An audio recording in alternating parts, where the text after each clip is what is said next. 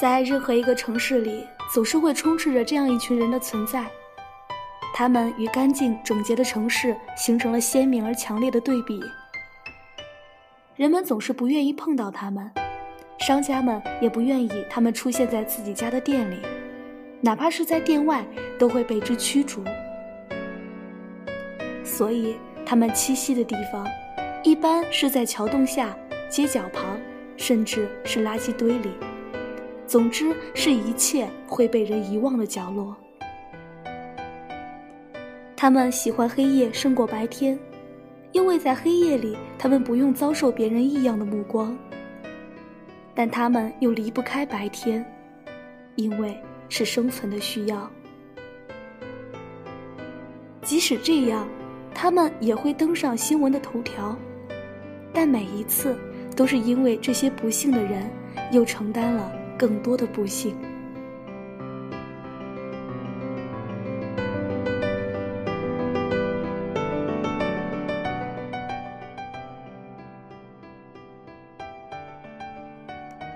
于是，他们开始出现在公众的记忆里。人们可怜，人们痛心，人们开始关注他。只不过，终究会被再次遗忘。听众朋友们，大家好，欢迎收听月光浮语网络电台，我是主播佳丽。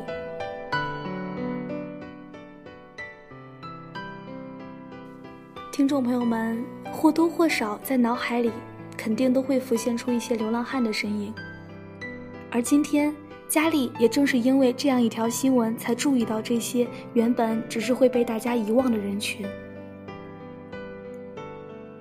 新浪微博上热门搜索的前几名都在寻找一个被人无缘无故打成重伤的流浪汉。他只是一个在寒冷的夜晚躲在银行 ATM 机外想要安静的取暖的一个可怜人。没有人知道他为什么流落至此，但这些都不能成为他可以任人欺凌的理由。更令人心痛的是，这位流浪汉。在三月十三号，悄悄离开了重症监护室，现在生死未卜。有人猜测，也许是因为没钱治病吧。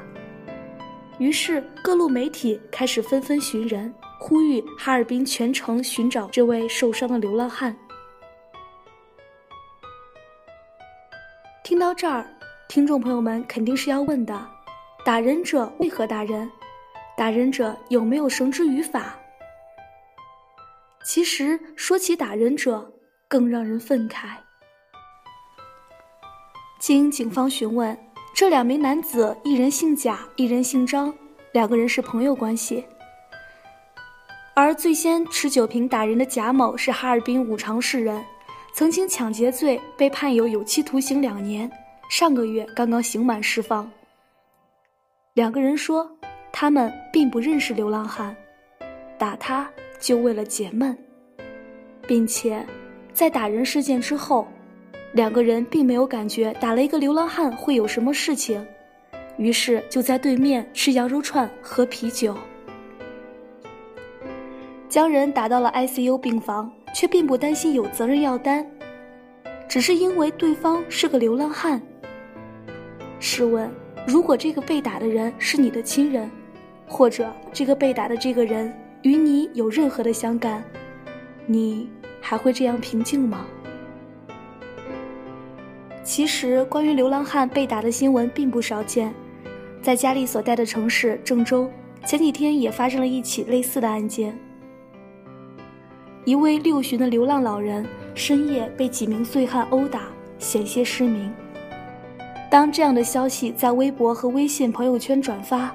当触目惊心的图片展现在你眼前时，当你看到被打的老人头上包着纱布，额头上缝着针，眼睛周围淤青严重的时候，你不得不相信，你不得不告诉自己，这是真的，这不是一个谣传的故事，这就是在我们现如今的法治社会下，却依旧可以随意欺打老人的暴行。在出事的天桥口，这个老人已经度过了两个春节，他称。即使当乞丐，他也有尊严。他从来不主动向人要钱，也不要小孩的钱，而且周围一家手机卖场的清洁工和一个冷饮店的摊主也都这样表示，他都是默默行乞，平时很安静，从来不会打扰到任何人。在佳丽做这期节目之前，关于被打老人的后续报道一直不断，棉衣、糕点，老汉身边堆满了爱心，五元、十元、一百元，不少人留下了钱却不愿意留名。还有志愿者建立了郑州好心人自发群，商量如何帮他。有人会问：我们现在城市开展了那么多的救助站，为什么这些流浪人都不愿意去救助站呢？当老人发生这些事情的时候，救助站的工作人员也对其进行了耐心劝说，但是被老人拒绝了，说我不愿意去救助站和养老院。问其原因。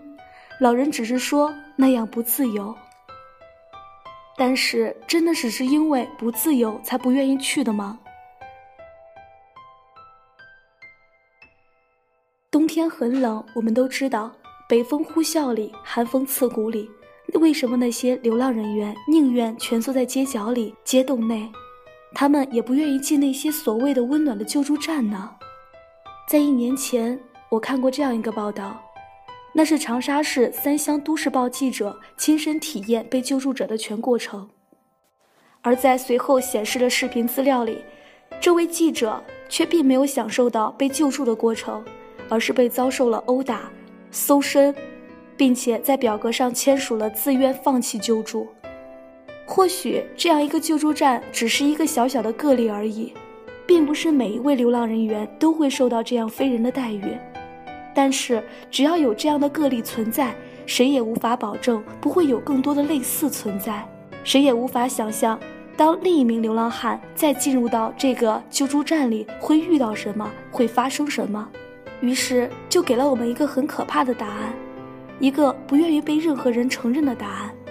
那么多人宁愿衣衫褴褛、食不果腹，宁愿在外面拾荒度日，去流浪。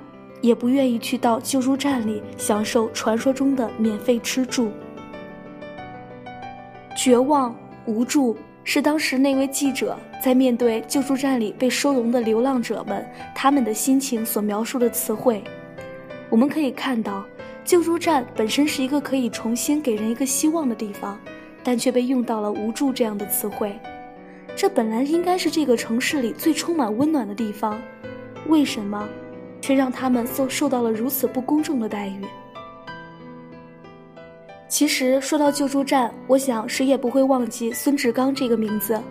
零零三年，就是这个普普通通在广州打工的大学生，却被因为非法收容而殴打致死。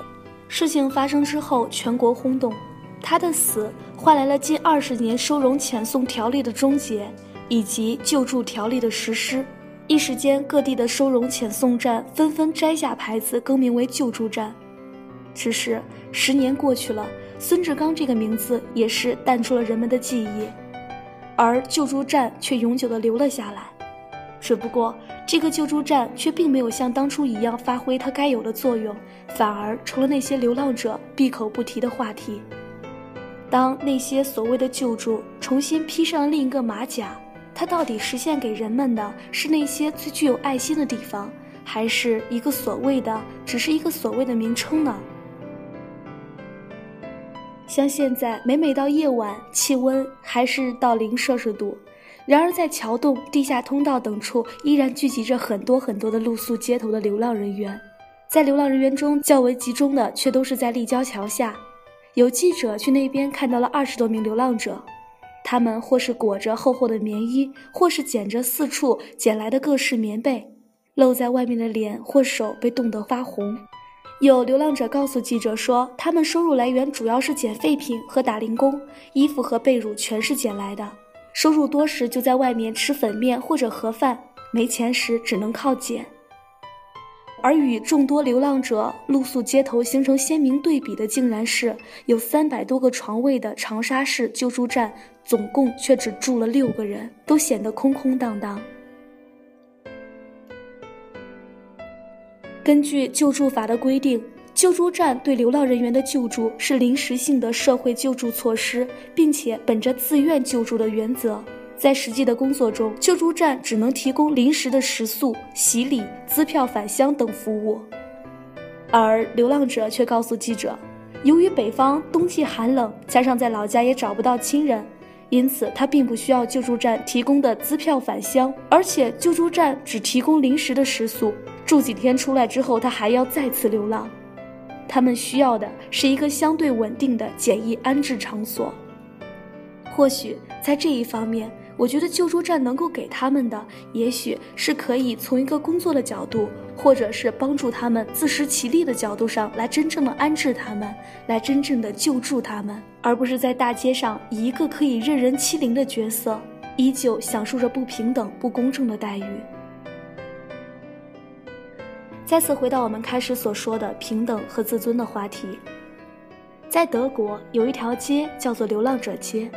在这条街上居住着非常非常多的流浪者，他们白天都会出门卖艺，或者是蹲在桥洞、地铁上乞讨，但是到晚上，他们都会回到这条街上来，就像是一个固定的住所一样，相互取暖。可能有人会问，那么多的地方，为什么这些流浪者都要待在这一条街呢？这个问题不仅仅让许多人迷惑，还让这个小镇的镇长也很迷惑。他搞不明白为什么这条街上会有那么那么多的流浪者，而且他们不愿意离开，甚至不愿意分开。其实问题的答案很简单，因为这条街上他们都是流浪者，所以他们能够赋予彼此最平等也是最简单的信任与自尊。他们愿意相信彼此，愿意相信对方，愿意在一个自己的世界里生存。他们认为这条街上才是能够容纳他们的真正的世界。虽然这条街也只是一个比较普通的存在，但是结合我们这两天发生的新闻，也不难发现，如何去给流浪者一个自尊、一个自爱、一个平等的社会，才是我们每个人所要关注、所要真正关心的。给流浪者一元钱、五元钱，或许对每个人来说都是小事儿，或者是力所能及的事儿。但是，给对方钱，并不是说就能给了对方尊严。或许有人说，尊严是靠自己给予的。当流浪者们选择自己在外面栖身下跪、向人乞讨的时候，已经放弃了自尊。但是，人常常都有困境存在。我们在面对这些困境时，何不将对方也摆在一个平等的姿态上，一个平等的角度去看待呢？可能还会有人这样说。说社会上还真的有一些人为了金钱会出卖自己的自尊，去装模作样的去博人同情，于是这就有了很多流浪汉月收入过万的新闻。有人说，我在面对这些流浪汉时，又该怎样去判断真与假呢？我们不知道他是真的流浪汉，还是假冒的骗子呢？佳丽对这方面也没有办法回答你们，但是我身边有一个姑娘。在每一次遇到这些流浪汉时，总会给他们放进一元钱。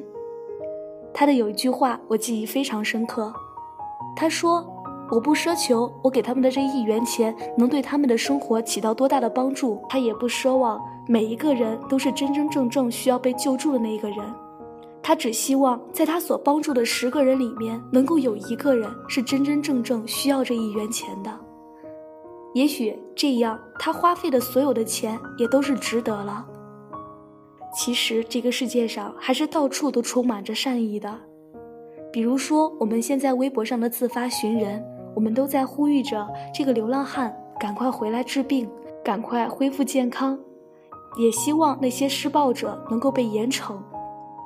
又或者说，郑州街头的那个老人，现在身边已经堆满了各种的救助物资。还有我刚刚说的，走在路边愿意给予给他们一元钱的你。这个社会不仅仅是寒冷，我们可以用更多的温暖告诉这些流浪者，其实我们都是他的家人。每个人都有窘迫的时候，每个人都有落魄的时候，每个人都有需要帮助的时候。如果有一天，你也身无分文地站在街头。渴求一个来自陌生人的帮助时，而别人却只用漠然的眼光看着你时，你又会是什么心情呢？换位思考一下，在这个社会中，也许我们每个人都是一个孤独的存在。正如汪峰歌里所唱的：“也许我们每个人都是这美丽世界的孤儿。”我们从封建社会走到现在，就是为了要摆脱那种等级之差。难道在高文明化、高现代化、高科技化的今天，我们还要被那种所谓的落后、所谓的不平等所束缚吗？只要人人都献出一份爱，那世界就会变成美好人间。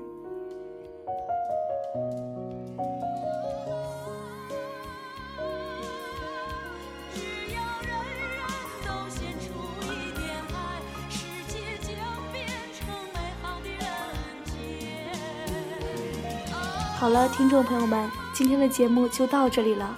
节目的最后，让我们虔诚的祝愿这位流浪汉能够早日恢复健康，也希望这样的事件能够真正的不再发生。希望我们所追寻的平等世界能够早些来临。喜欢佳丽节目的耳朵们可以关注佳丽的微博 lte 王佳丽和佳丽取得互动或者是有想要的文章可以推荐给佳丽如果你也喜欢我们节目的话可以添加我们的听友群或者是订阅公众微信城里月光以及添加官方微博月光浮于网络电台我们下期节目再见。这是心